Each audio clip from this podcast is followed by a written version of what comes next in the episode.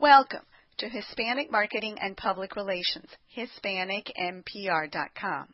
This is Elena Del Val, and my guest is Ismael El Qudsi, who is CEO of Internet Republic. Today we will discuss turning employees into brand ambassadors. Ismael, a technical engineer in computer management, is also Chief Executive Officer of SocialPubli.com and Social Reacher, founded in 2015 and 2016, respectively. Internet Republic is the parent company of both. Prior to establishing Internet Republic, Ismael was head of search engine optimization and social media at Havas. Previously, he was in charge of Microsoft's search engine Bing in Spain. Ismael, welcome. Hi, how are you, Elena? Great, thank you. Is it is it Havas or is it Avas? I mean, the, the company started to be like a um, Spanish company, so it was Avas, but uh, they were bought by a French company, and now it's Avas. But everyone in the US tell Havas, so uh, you know, uh, it's, it, they usually call it Havas. Okay, thank you for that. No problem. When we say that we're going to talk about turning employees into brand ambassadors, what are we referring to exactly? What what is what do you mean by brand ambassadors? I mean, this is the the era of the influencer marketing. So everyone is speaking about the influencer. Everyone is willing to pay external people to promote our message, to to reach new audiences and everything. But we sometimes forget that our main asset that we we have in our companies are the employees. So why don't give them a voice to, you know, to share our messages into their own social networks? And that's what employee advocacy means. So it is a term that, you know, started in, in Silicon Valley in the past, you know, with the tech companies that, you know, it was very difficult for them to hire people and they use their own employees to attract new cast, to, to, to attract new people, to, to attract new employees. And, you know, and they start incentivizing people, uh, employees to, to attract new uh, programmers and technical guys.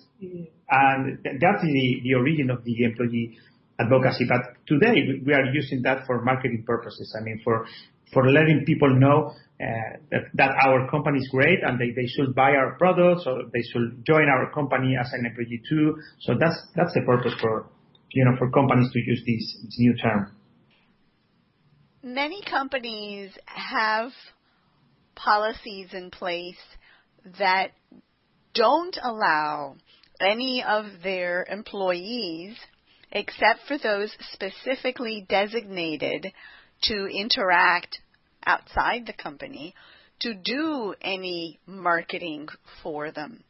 So if I understand correctly, what you're proposing is the complete opposite of that. You're saying that it's a good idea to let all of your employees represent you. Is that right? Yeah, correct. And let me give you a fact.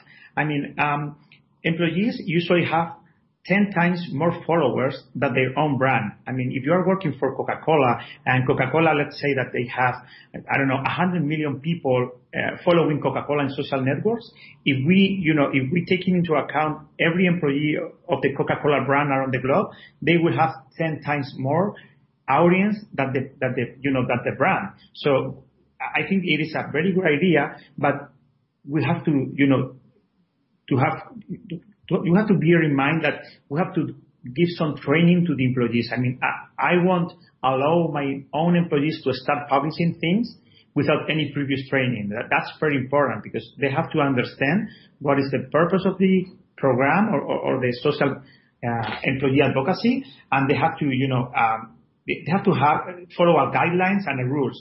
But in, in our particular case in Social Reacher, everything is under control because everything could be moderated by the company. So no one is going to publish anything in their social networks without the, consent or the knowledge of, you know, some uh, administrator or community manager, someone internally in the company. So everything is totally brand safe. But for me, the most important thing, the more, most important thing here is give them a training.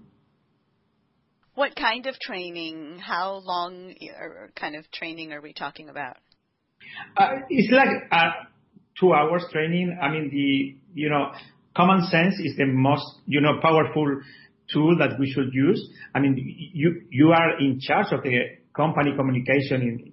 If, if you are willing to accept this threat, uh, but you know, it's like it's like t- telling the people that you know usually have common sense. Don't publish anything against their company, of course, and but we haven't faced any you know any problem in the in the last year that we have been working with big brands uh, with this kind of programs. Uh, I mean, it's only uh, and the good thing is that the company can control what to what what is going to be sharing. So it's not like I'm going to wake up this morning and I start talking about my company. Uh, it is the way that it works is that someone from within the company send me a news to share with my colleagues or with my friends. And that's the only, you know, that, that's the news that I, I'm gonna resend to my, to my followers. So I'm not gonna st- start talking about the company because not many people, maybe they are not, uh, spoken persons of the, of the company. So that's a very common fear that uh, you know, companies usually have because, uh, but, but anyways, there are many conversations out there and we can cho- choose if we want to join that conversation or not. I mean, people, employees, and people that, that are, are against our company are already talking about us. So I, that's why we, we focus a lot in the, a lot, a lot in the training. We have a lot of training materials for for the companies to share with their employees. We have a lot of videos explaining how to use the technology, how how you know should be used and how not should be used. So We try to you know not force anyone. That will be the first tip. I mean, you can't force a, an employee to share their love uh, about their company, so because it's not gonna work. But As I said, we haven't experienced any problem this last year because you know, people who usually wants to launch this program are more, more advanced companies. Maybe they are more in tech and they are more accustomed to, to use this type of programs. What is the incentive for the employee? Because employees oftentimes have their plates full with their own duties, with their own job responsibilities. What is the incentive for employees to adopt this brand ambassador title and the duties that come with it? Yeah, you're right. So, I mean, everyone has their own duties at work, so th- this cannot be seen as another duty for them. So that's why the, the first tip should be that this is something voluntary, not mandatory. Um, we we use, I mean, we, we give employees one point each time that, that, that they share something about their company. And then the company could exchange those points with perks or incentives. Let's say for, and, it depends on the country. That's, that's pretty, I mean, that's very interesting here. So in Europe, for instance, people usually love to, to get like incentives like, um, uh, two nights hotel for your, you know, for you with your couple or um, uh, travel or wherever, you know, uh, tickets for the soccer. That's something that we Europeans like the most. But uh, in the States, in the United States, what they really like the most is having spare time. I mean, you can say if you reach 100 points, in, in this program, you will get two spare days or you will get a week, uh, I mean, a week off or wherever you may want. Uh, so it depends on the country, but you know, we usually love perks or, or incentives and that's something that we encourage companies to do because this is another way to pay, you know, pay your employees back. You can't expect people to work for free, you know, more than they, they are doing. So that's, if, if they use the, this kind of perks that, you know, anyone could decide, uh, is where the, the, this type of kind of programs usually works better. And you said that you, as the company, have some form of control over the messaging. Did I understand correctly? Yeah, that's correct because the employees sign in into Social Reacher and they, you know, they publish, but until someone from within the company approves or denies that, the message is not published. So we use typically do that in the first or two first months because it's like considered like a training training, you know, phase. And in the training phase, every message is moderated. But then, uh, companies usually let the, people, publish immediately because no one is going to publish, you know, something against their own company. I mean, that, that would be weird. Um, so, but, you know, to, to, to, um, to avoid those fears that companies usually have, uh, I think it's a good idea to start with a training program for a month or two months and moderate every message that is going to pop up um, from from the employees. And we could we could do that with our tool and with uh, any other tools uh, that you know helps uh, social media employee advocacy programs to, you know I, think this is something that we have to search when we are searching for an employee advocacy program, that everything could be moderated or not, because not every company is the same. Uh, I mean, a bank is not the same than Coca-Cola, or a pharma company is not the same than Coca-Cola. So maybe there are more restricted companies than others, and that's the, uh, you know, that, that ability of the technology.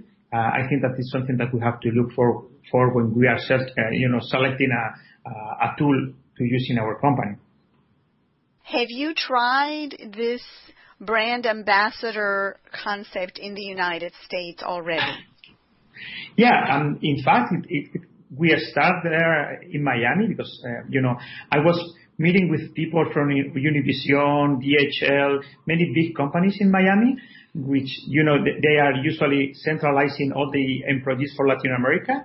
And when, you know, I, we try to to work with them with influencer marketing with the other tool that we launched, which is called SocialPubli. So in SocialPubli, we pay external people to promote your brand or your company. And when I approach these big companies like Univision or DHL or whatever, uh, they usually told me, uh, why am I, am I, I'm going to pay someone external when I have let's say 2,000 employees or 35,000 employees or even 100,000, I mean, 100 employees working for me already.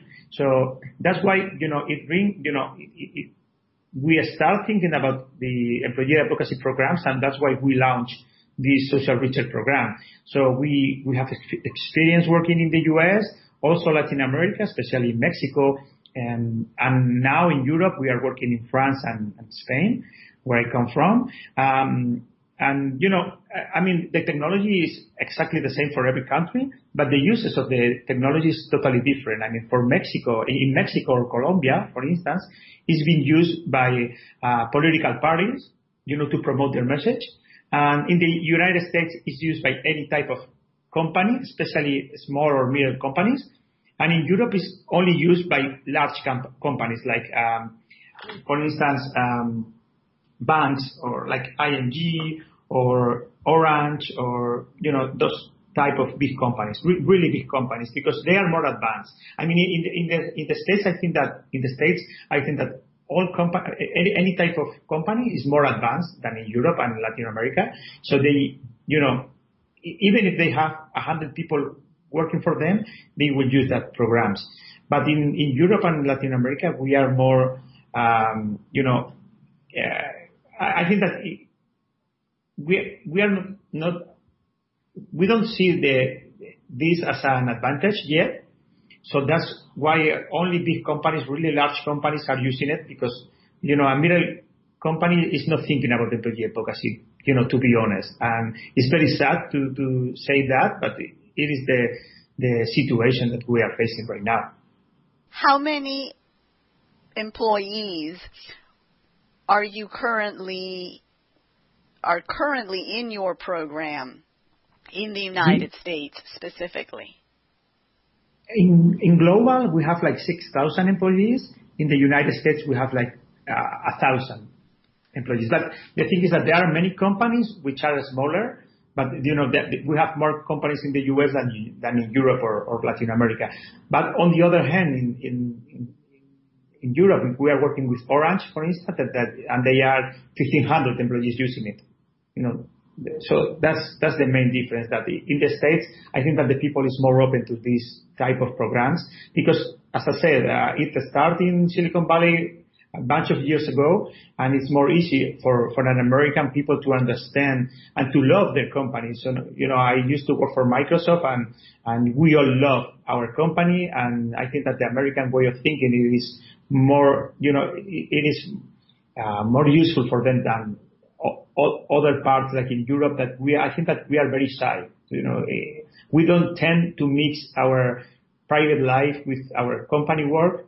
And that's why I think that it costs us more to promote our own company, even if we are proud to be working for Telefonica or to be working for El Corte Inglés or whoever. We are, you know, I think that we are more shy and we, don't want to, you know, uh, so uh, that doesn't mean that we don't love our companies, but I think that Americans are a little, you know, uh, a little bit ahead of us in, in, those terms.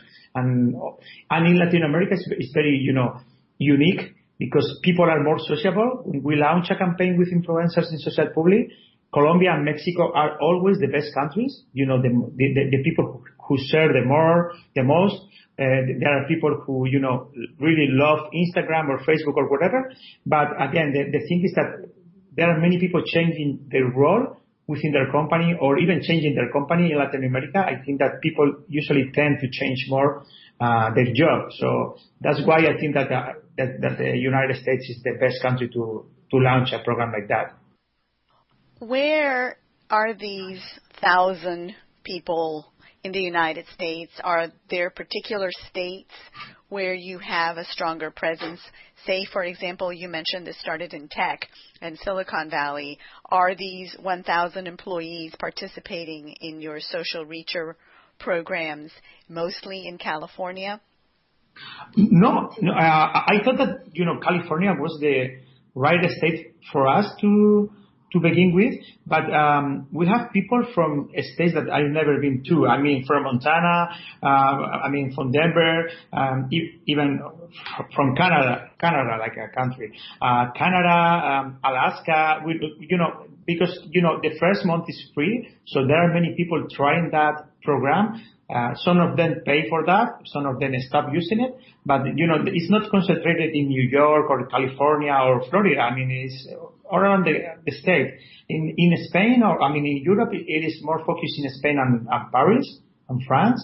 But in the States, you know, there are people all, around the, United States. So walk us through how this works, Ismael, if you would. If, in order to participate, I just heard you say that they have to pay. So are the employees paying to be on in the program? No, the companies has to pay. You know, they, they should pay for the for the ability to use our software. It is an you know a cloud software, so they have to pay if they wanna have a hundred people joining our program or a thousand people joining our program, they have to pay different. Um, but the, employee never has to pay for that. I mean, it's only the company. The company has to pay our for our software, and then they have to give incentives. That the incentives doesn't have to be like monetary incentives. It could be like a spare day, or it could be like uh, being um, like the employee of the month. That is something that you know it is very common, but uh, this is the only payment that uh, someone has to do, and it, is the company who pay for that. The company pays for the software. The employees sign up through the company in order to participate because they want to share some of their thoughts about the company and in addition because they are rewarded with perks of some kind. And then the company screens their messages and approves or declines them. What where are the messages then posted in what what social media? We are actually working with any type of I mean, not not every social network. So I mean, the the, the majority of that. I mean, uh, Facebook, Instagram, YouTube, LinkedIn, which is usually the the most used social network for comp, you know for corporates. LinkedIn, uh, but we we also launched Instagram Stories like last month. I think that we are the only tool integrating Instagram Stories. So depending of your company, if you are a restaurant, you may you know or uh, you know um, a company working in in retail, you may want that your employees use their Instagram. But if you are like a bank, uh, like a Crédit Agricole in Paris, uh, they are more looking for LinkedIn.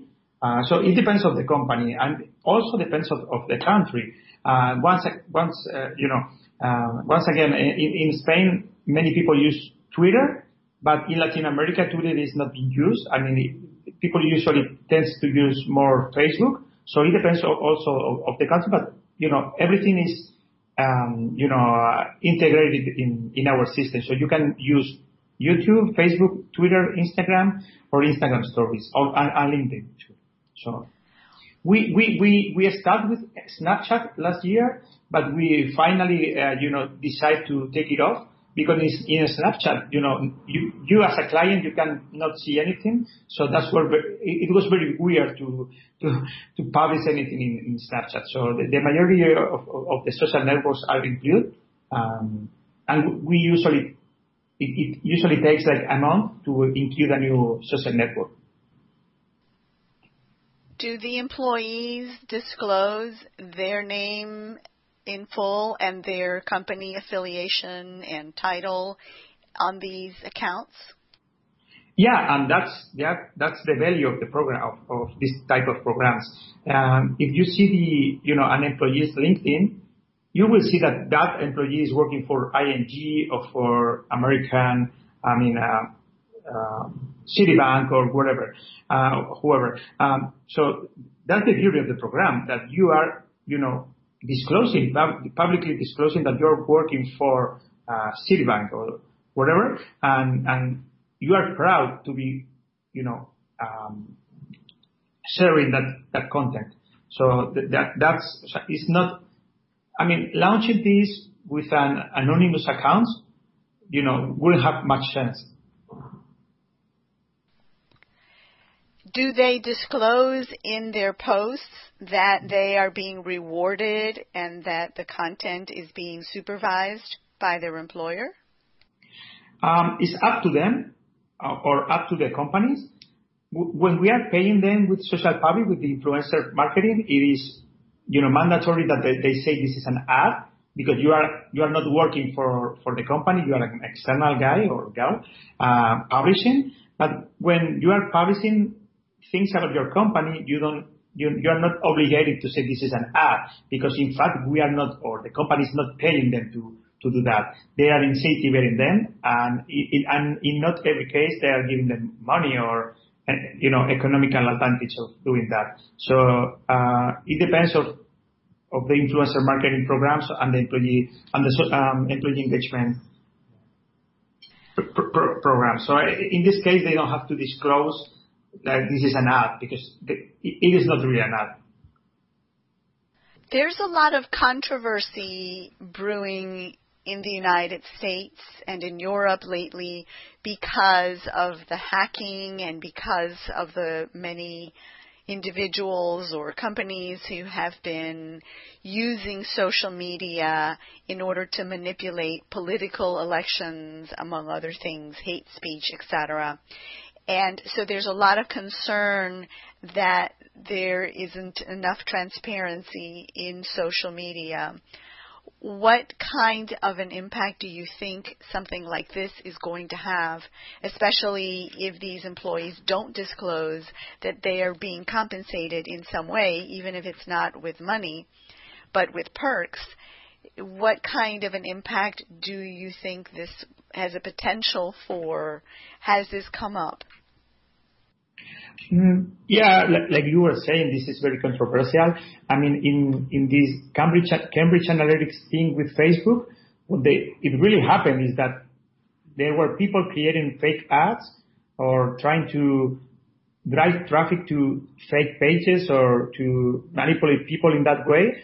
And it is the, you know, totally opposite of the, of the, of an employee program because in, in an employee program you are doing that because you are transparent because there is um, you know a healthy atmosphere within your job or within your company um, is totally different. I mean, uh, but everything.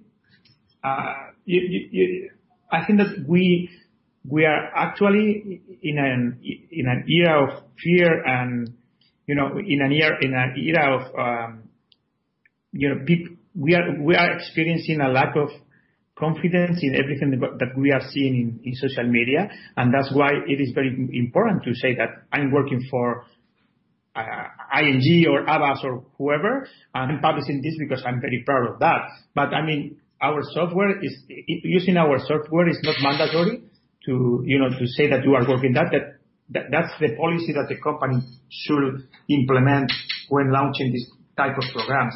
I mean, uh, if, if you are publishing your, in your own LinkedIn, for instance, everyone will know that you are working for uh, or whoever, because in your own LinkedIn, you know, it is publicly saying that you are working for Xerox. So that's pretty straightforward. I mean, the, the thing is that we should not be using this type of programs to blame on your competitors or to do, you know, tricky things, but to, I, I don't see the, I, I only see benefits of, of using it, and especially because it's, everything is under control and, and moderated by a company member if you want. Uh, we actually don't, you know, doesn't have any bad experience using that.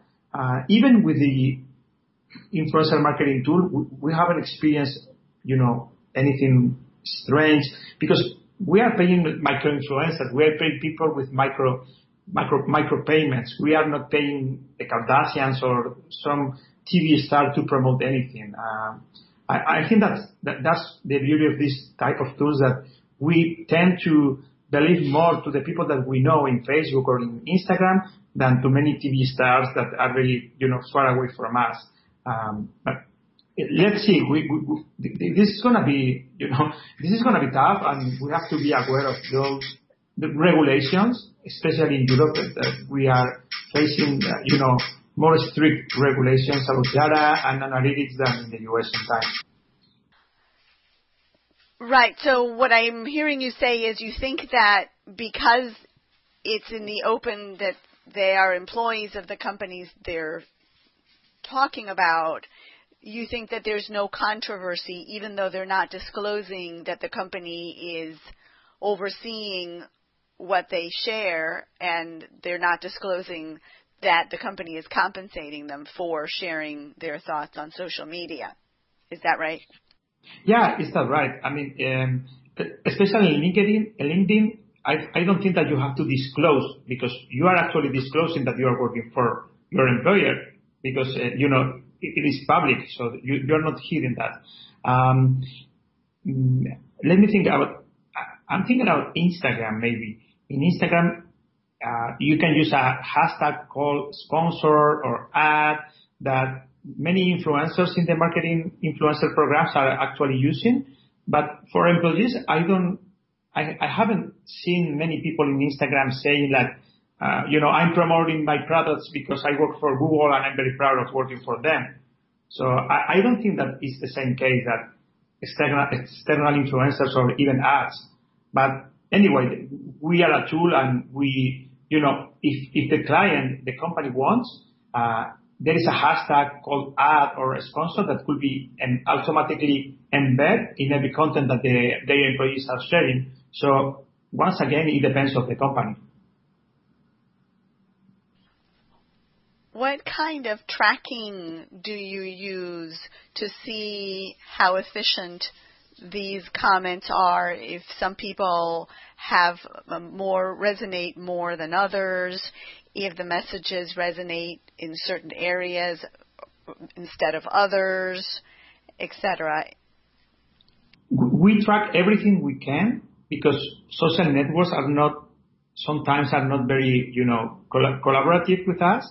We track everything we can. Even every employee or every influencer has their own tracking code. So every time you as an employee publish anything in LinkedIn or in your Twitter or in your Facebook, every link it is automatically encoded with, with a, you know, some codes and we can track, you know, how many people view that content, how many people click on that content, how many people retweet or re- repost or, I mean, uh, share that content. And it's fascinating. I mean, um, we have discovered that content shared by employees receive eight times more engagement or more, you know, comments or likes than the content shared by their own, by their own company. So if you are working for Pepsi and Pepsi publish anything, they usually have 100 people, you know, liking that content, but you, you will have 800 people liking that content if you were your, your employees who post that content. This is something that we, you know, we like about this type of marketing. And there was a recent study by Mintel. It's not, you know, done by ourselves where they, they say that 72% of the users look to their social media, media contacts for recommendation in buying new things. I mean, a bike or a car or an electronic. So when purchasing goods and services, they are, you know, tending to look at, at what their contacts or what their friends are doing in social networks, and what things are they promoting in their in their social networks. So um, I think that there are some things that we can track like I said, traffic or retweets or likes, but there are some things that it is not as easy to track, like the increasing of the brand recognition or in the trust of that company that we we cannot track so easily, but we truly believe that you know is working for that because I think that it helps company to be more human. Is there any concern that once the messages are posted on the social media venues, you lose control of the message. Once it's out there, it can take a life of its own. And also that some of those venues claim the right to use any message that you post, any image that you post or video in any way they see fit. Is that creating any concerns?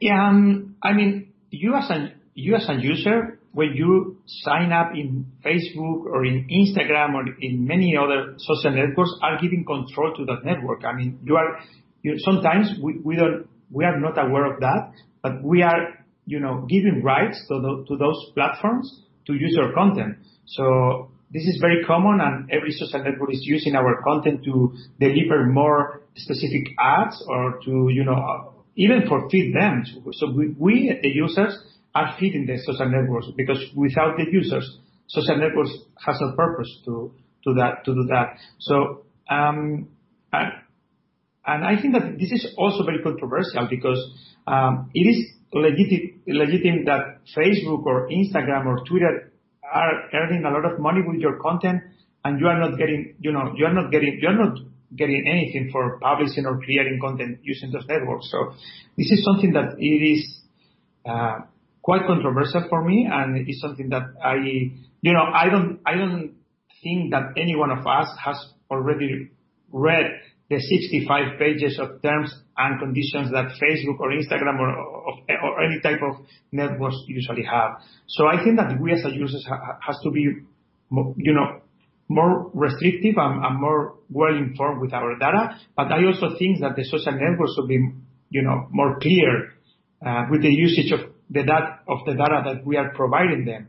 Um, and I think that also as a company, uh, we have to, you know, take care of that, but we can stop using that uh, platforms uh, for our companies, because if not, if we do, if, you know, uh, like like it or not, I mean, the millennials are only using these platforms to to be, you know, informed, and only using these platforms to to get news or to be up to date with their friends. So We have to, you know, take care, but in my opinion, we have to be there because our people, employees, new employees or clients are there are already. So uh, it's, something tricky and it's something that's uh, very controversial again, but we have to be. I, I think th- there is no question that any company right now has to be in social media because they are already in social media. The thing is that sometimes people say, no, I'm not in social media or I'm not in Twitter. And that's totally false. I mean, you may not be using Twitter as, as the brand, but you are already in Twitter because are, there are people in Twitter talking about you. So you have to decide, uh, you know, being on Twitter, you know, playing that game or not.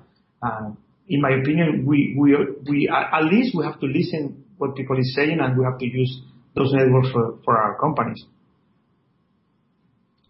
Which networks do you think are a better fit for which types of influencers and which types of companies? There must be combinations that you've seen that are the most effective, that resonate the most, that get the most pass on rates. What can you tell us about that?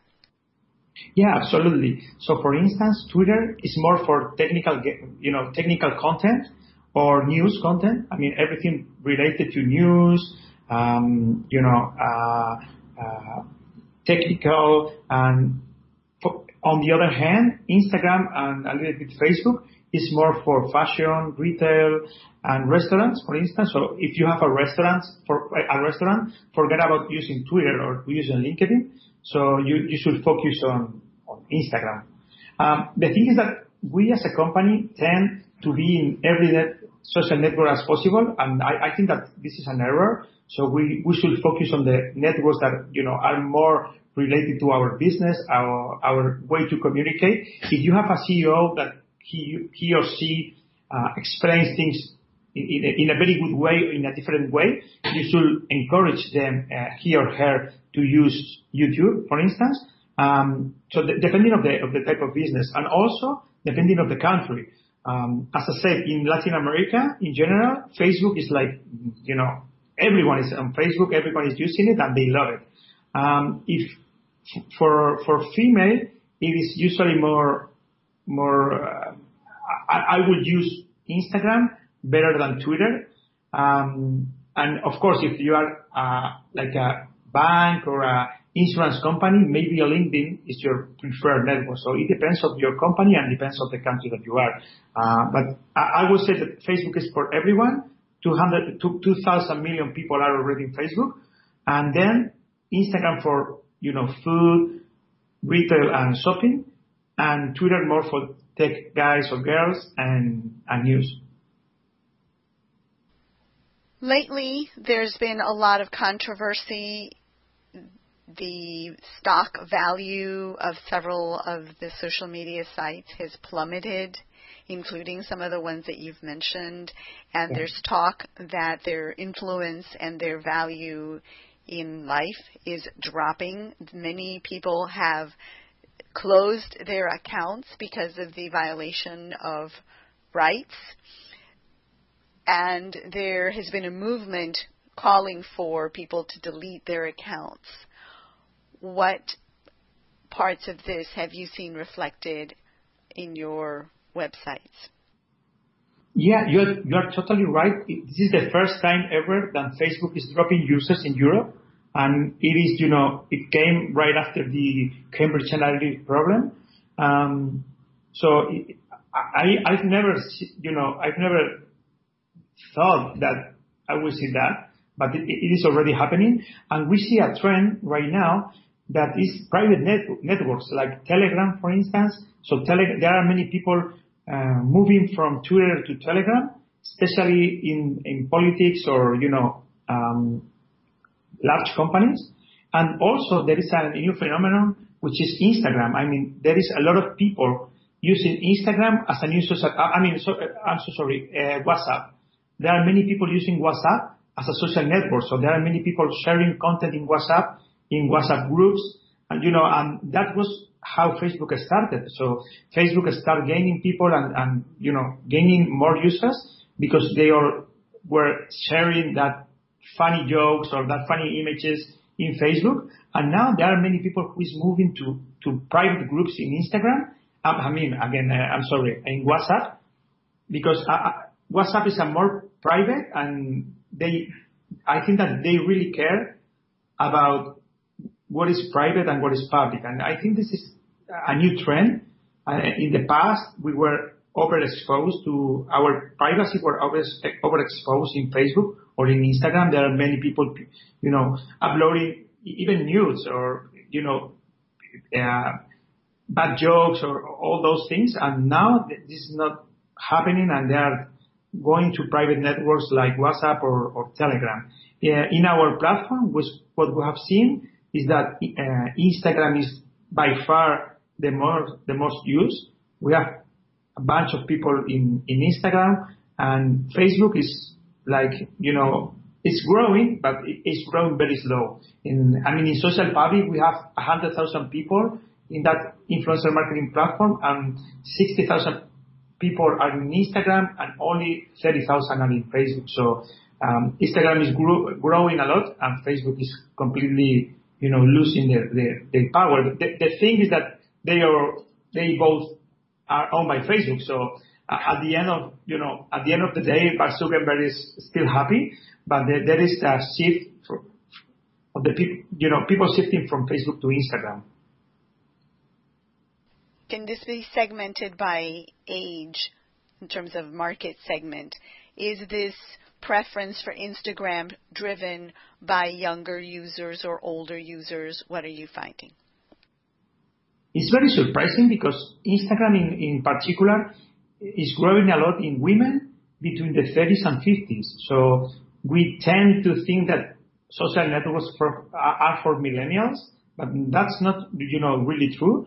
And of course, the content in, in Instagram are more visual, and I think that it has to be, you know, with, and I mean, the youngers are still in, in Snapchat because everything is private and their fathers cannot see what they're doing. So that's a very good point for, for Snapchat. Um, but in, in Instagram is growing a lot. The, women, in the middle, age is the, segment that is growing the most.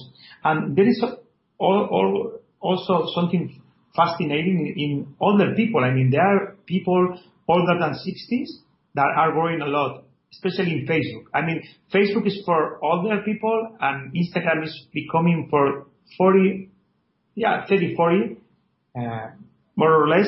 And when we talk with, with the, with, you know, with the millennials, they say, oh no, I don't use Facebook. This is for us. This is for all this. This is for my father. So I, I don't want to use Facebook. So they have it, you know, crystal clear, and they still working. Uh, I mean, they are still using Snapchat because they don't want to move to Facebook. There are many millennials that have, you know, gone from Snapchat to Instagram directly without stepping in, in Facebook. Are you dealing with these privacy issues from these fake account issues in any way on your platforms, since there is so much concern about the legitimacy of the people who are on social media and the legitimacy of those accounts and those messages. Are you in any way authenticating or doing anything to protect their privacy, etc.? Uh, we, since the GDPR, law that, you know, we've been, I, I mean, suffering in the last months. But We have to, you know, audit everything that we are doing in terms of privacy, in terms of, you know, rights and everything. So we spend like four months working a lot with, with, you know, the, our lawyers to, you know, to fulfill all the regulations in, in every particular country because we are working in 20 countries. And as I said, in Europe, for, for instance, uh, the, laws are even more strict than, in the U.S. So we have to be, you know, very, you know, we have to be very careful with that. We have to upload our terms of and services, and we have to. Uh, I'm very proud of the operation teams because they are always like, you know, um, answering super fast to the people, and if anyone has any single question, we are there for helping them. So that's the, that's the we are a technology, you know, a tech tool, but you know, what I like the most is the the, the, humans that are behind that. And sometimes we don't see that until we start uh, using the platform. But yes, uh, that's a main issue for us, the GDPR and all the privacy-related issues. And we spend a lot of months, you know, working, as I said, in different countries to, to fulfill any regulations and any, you know, not, actual laws, but the laws that are coming that uh, change a little bit between countries. What impact do you think that this kind of social media presence will have in the long term of employees as advocates for their organizations or for their companies? What do you see happening, say, in the next couple of years? Um, I think that we, I, I, think that we are in a in a in a era that we don't want to you know use intranets anymore. I mean the, the concept of intranet is like from the 80s. I, I remember using that, and no one wants to use the intranet for anything. Even if your company puts some discounts there, even if your company puts, puts some perks in the intranet, you know, it's something that is, is anti-natural for us to use it. And uh, on the other hand, I think that any one of us have a, a Facebook account or an Instagram account, and it is pretty normal for us, especially for the millennials, that they usually have like three or four or five different accounts. So it's very common for us to be sharing content. We spend the whole day sharing content, and we spend the whole day sharing content related to our work. I mean, if you are working in news, you will be, you know, you know, spreading content from NBC, ABC, or CBS the whole day, or from CNN. Um, even, you know, if they don't pay you or they don't, you know, even if you are not an, an employee of CBS. So this is our I mean, it's like driving. Uh, this is this is something common. So what I see is that we are being we will we will be more, um, you know, uh, we will be more proactive, and we will be sharing more content related to our company because uh, because it it it will be seen as an, you know, as a natural way of living. I mean, uh, if you are proud of your company and there is a healthy environment where you're working in, the, you know, it will be easier for you to share a content created by your company than by CBS or by Univision. So uh, that, that's what I think that there is a lot of future in this type of, I won't say tools, in this type of mentality, uh, instead of, you know, being close and private.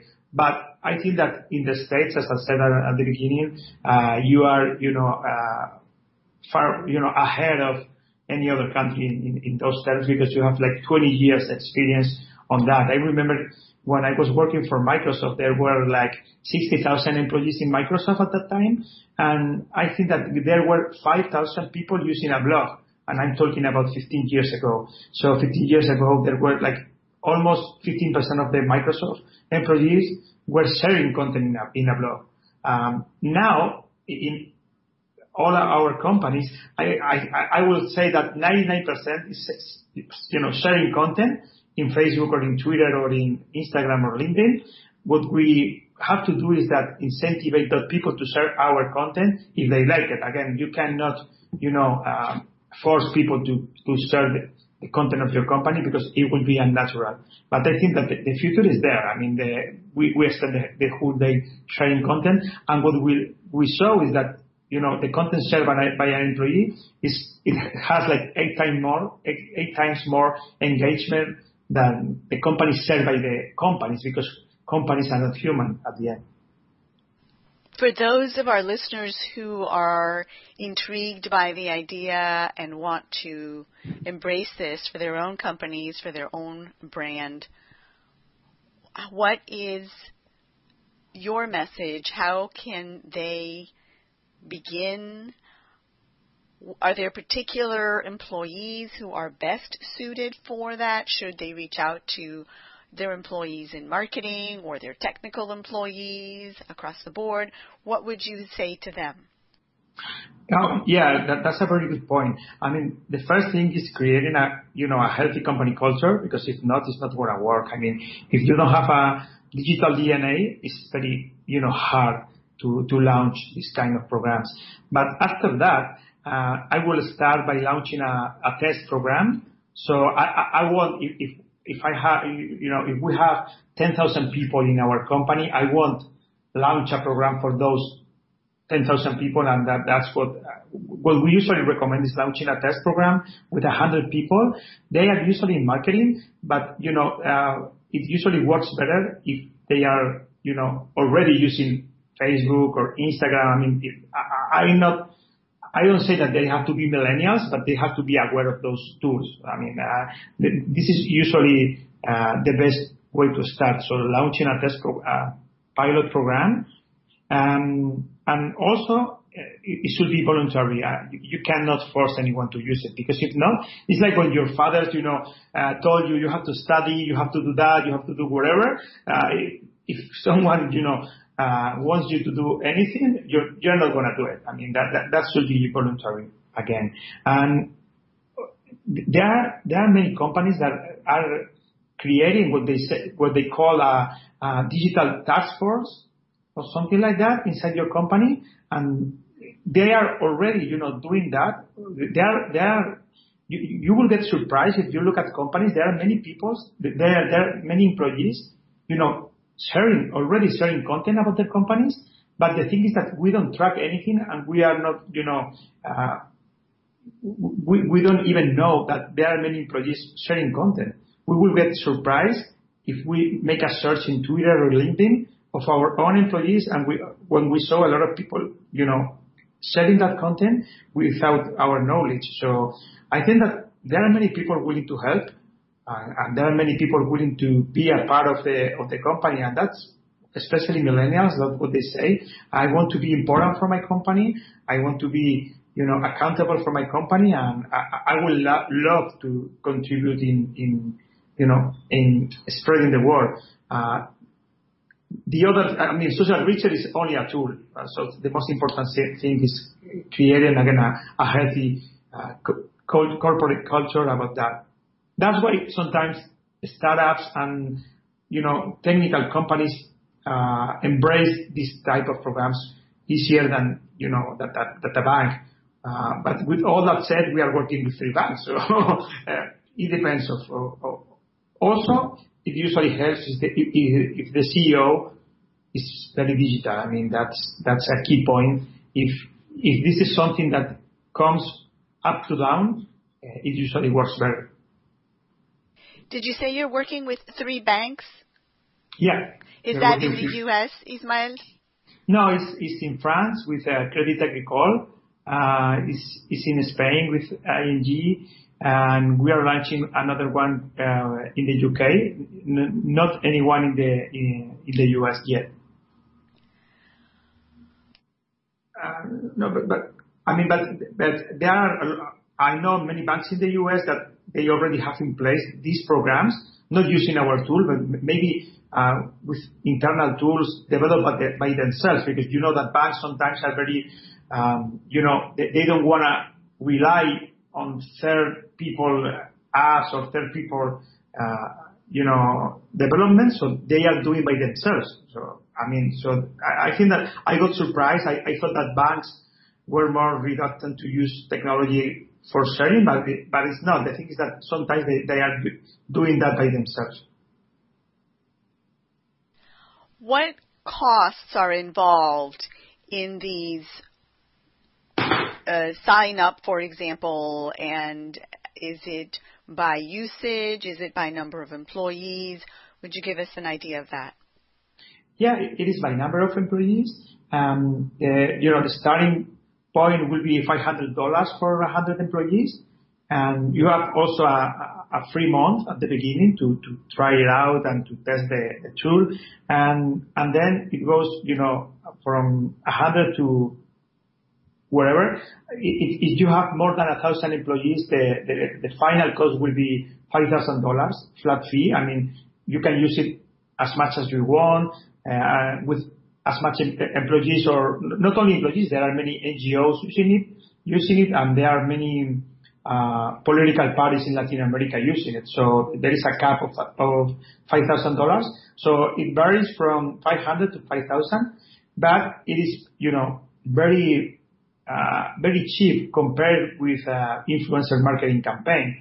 Because sometimes, like a real influencer, they usually charge like $10,000 only per, posting a, picture, and you know, this is something that uh, not many many companies would do. So for NGOs, we usually work uh, in a pro bono uh, for them, and, then depending on the you know of, the company, there, there is also an app that the employees can be could be using it. Also, if you're a bank and you have a thousand people who has downloaded your app, and you, you can use that app also for notification. Imagine that your CEO is appearing today in the news. You could send a, not, not a text, but you could send, you could send an alert to all the people in your organization and that's have no cost for you. So it's not only for promoting, but also for, uh, you know, giving alerts to your, sending alerts to your employees. Are those numbers that you shared $500 per 100 employees and 5,000 for 1,000 and up? Is that per month? Is that per year? Is that per month? Because we we have a lot of cost in integrating with all social networks. But the thing is that if you pay $500 per 100 active employees, I mean people who is actively using the the tool, um, if you only with launching one campaign, you know, the return of investment will be, will be higher because, you know, if you have, let's say 40 people talking about your company one day, uh, you know, the, the, audience, the reach that you have is, you know, is huge. And if you are launching maybe two campaigns per week, so with 10 campaigns per, 10 campaigns per month, you will get an audience of maybe a million people and you only pay $500. So it is very cheap compared to an influencer marketing campaign that you could do with SocialPubli, for instance, which the average cost is like $3,000. How do you estimate the reach? I see this in social media all the time. Mm-hmm. They'll say that a particular message, a tweet, a photo posted on Instagram, a video, etc., reached X number of people, but nobody really is disclosing in what way it reached them. Tell us a little bit about that. Well, they are not disclosing that because maybe this is not the best metric, but the reality is that reach is the potential followers. I mean, if you have 2,000 followers in your Twitter and I have 1,000 followers in my Twitter, so our combined reach will be 3,000. So that's the, you know, the potential user, the potential users that could be seeing our content. So uh, it's exactly the same that the not not the same, but it is kind of the television. If you see, I don't know, Big Brother, and they say there are like there is a reach of five million people watching Big Brother. There won't be five million people watching it because there will be people you know who turn the TV and and are reading or or adding the you know working with their laptop, so they are not actively seeing that uh, that ad. It is like a potential Uh, it is a potential metric of the people who could be seeing your ad or your content. Is there any kind of a quality measurement? To me, it's much more effective if you reach the right kind of people. Say, for example, that you are selling golf clubs, just to mm-hmm. pick something at random. To me, it would be a lot more interesting to know that I reached a hundred golfing enthusiasts than that I reached a million people in the general market. Is there any way to zero in more specifically on a target audience rather than these big numbers that in some cases may be meaningless? Yeah, of course. And one metric could be engagement. I mean, if you if you're gonna you know if you want the Kardashians or Ronaldo to you know, to be publishing anything about your company, maybe they have a hundred million followers in Instagram, whatever. But, you know, if I see Ronaldo promoting a Ford car, I would never think that Ronaldo is driving a Ford car. I mean, I, I guess that Ronaldo has like three Ferraris and, and you know, a hundred Porsche, whatever. So sometimes it's not, as you said, like the mass market, it, it, it, it's not easy. I mean, it, it is better to to, you know, look for micro-influencers in that particular area, which is gonna cost less and the results are better. I mean, we could easily measure that with the with the engagement metric. Engagement is the number of likes and the number of comments that a content has. I mean, again, if you have a 1,000 followers in Instagram and you publish a picture and there are a 100 people, you know, commenting your picture, you will have an engagement rate of 10% because 10% of your audience will be commenting or will be liking your picture, right? So if Ronaldo has 100 million people and Ronaldo publishes a picture, there will there will there will be only let's say 2,000 comments or 2,000 likes. So the engagement rate of Ronaldo will be maybe 0.2% compared with your you know 10%. So you have more engagement rate, you, have more engaged uh, audience. The thing is that Ronaldo has a bigger audience. I mean, he's like a mass media. So, but if you could hire a hundred people like you with a 10% engagement rate, you know, you will be spending maybe 10,000 euros or dollars and will be getting more and better results than hiring a celebrity. And that's what we are we have seen in the last three years with the other tool that, we have, which is SocialPubli, where we pay micro influencers. Even if you have 100 people in, in Instagram, we will pay you. Of course, we will pay you maybe two dollars, not a hundred thousand. But uh, we usually work with with TV stars or with soccer players too. But people with less followers tend to have more engagement. That's because as I always say, if you have a thousand followers, you don't have followers. You, you, you really have friends. I mean, it's, I don't think that Ronaldo or the Kardashian knows their audience. I, I think that the people who has 500 friends in Facebook, they really know who their friends are, and, and that's why they, they get, you know, much more engagement in their publications because there are people commenting all the time. Do you want to tell our audience who Ronaldo is, Ismael?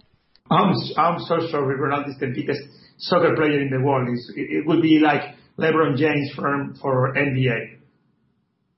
Is there a way where you can drive a campaign?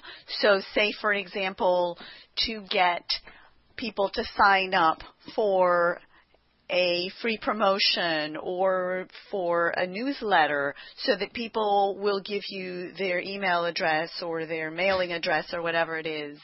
Have you done that? Is that a, a possibility? Yeah, it's, it's, uh, it's a possibility. We are doing that to promote Spain as a country. I mean, we're working with the with the uh, tourism minister to promote Spain in in the U.S. in and in uh, many countries in Europe. And what what it works better is is using Instagram stories.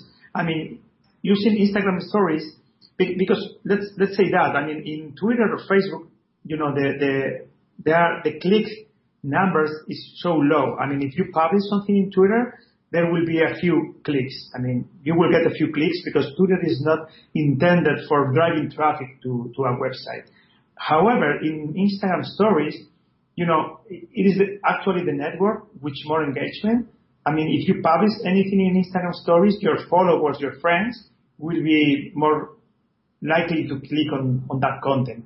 And it, we are driving people to register, to sign up in a bulletin uh, using stories, and it worked for us very well in the past, especially for tourism or for, you know, when you, when you are trying to get people registered to register to a newsletter or making a contest or anything. As, and as I said, we are using the six major networks. So I, I'm not more interested in promoting stories than LinkedIn, for instance, but it usually works better. But on the other hand, for putting a link into Instagram stories, you, you have to have at least 10,000 followers, which not many people have. What suggestions would you share with our listeners who want to learn more about this topic and get a better understanding beyond what we've discussed here? Are there any resources? Are there any academic studies, any books, any websites where they can get objective information that isn't from a vendor? Oh, yeah, because, you know, this is something so new that many many information is usually published by, as you said, by vendors. Um, everything related to influencer marketing or employee advocacy, um, you can, you know, uh, there are several websites like, uh, I mean, Influencer Marketing Hub, or there are um, another. Um, what uh, I would say the IAB or uh, eMarketer, they usually publish a lot of information. Even Forbes, is publishing a lot of information about this topic, but there is no like like you know like an official site for everyone to read. I mean, it's more searching for searching in Google, and uh, we usually get some very good insights and, information for for from eMarketer or for uh, yeah for even for, for from Forbes. Thank you, Ismael, for joining us from Madrid, Spain. Well, thank you very much for for this nice interview, and I hope you like it. And to our audience, you have been listening to Ismael El Qudsi, who is Chief Executive Officer of Internet Republic, who discussed turning employees into brand ambassadors. Please share your suggestions, questions, and ideas by leaving a comment on the HispanicMPR.com website. If you or someone you know would like to be on the show, you can email me directly at editor at HispanicMPR.com. That's editor at HispanicMPR.com.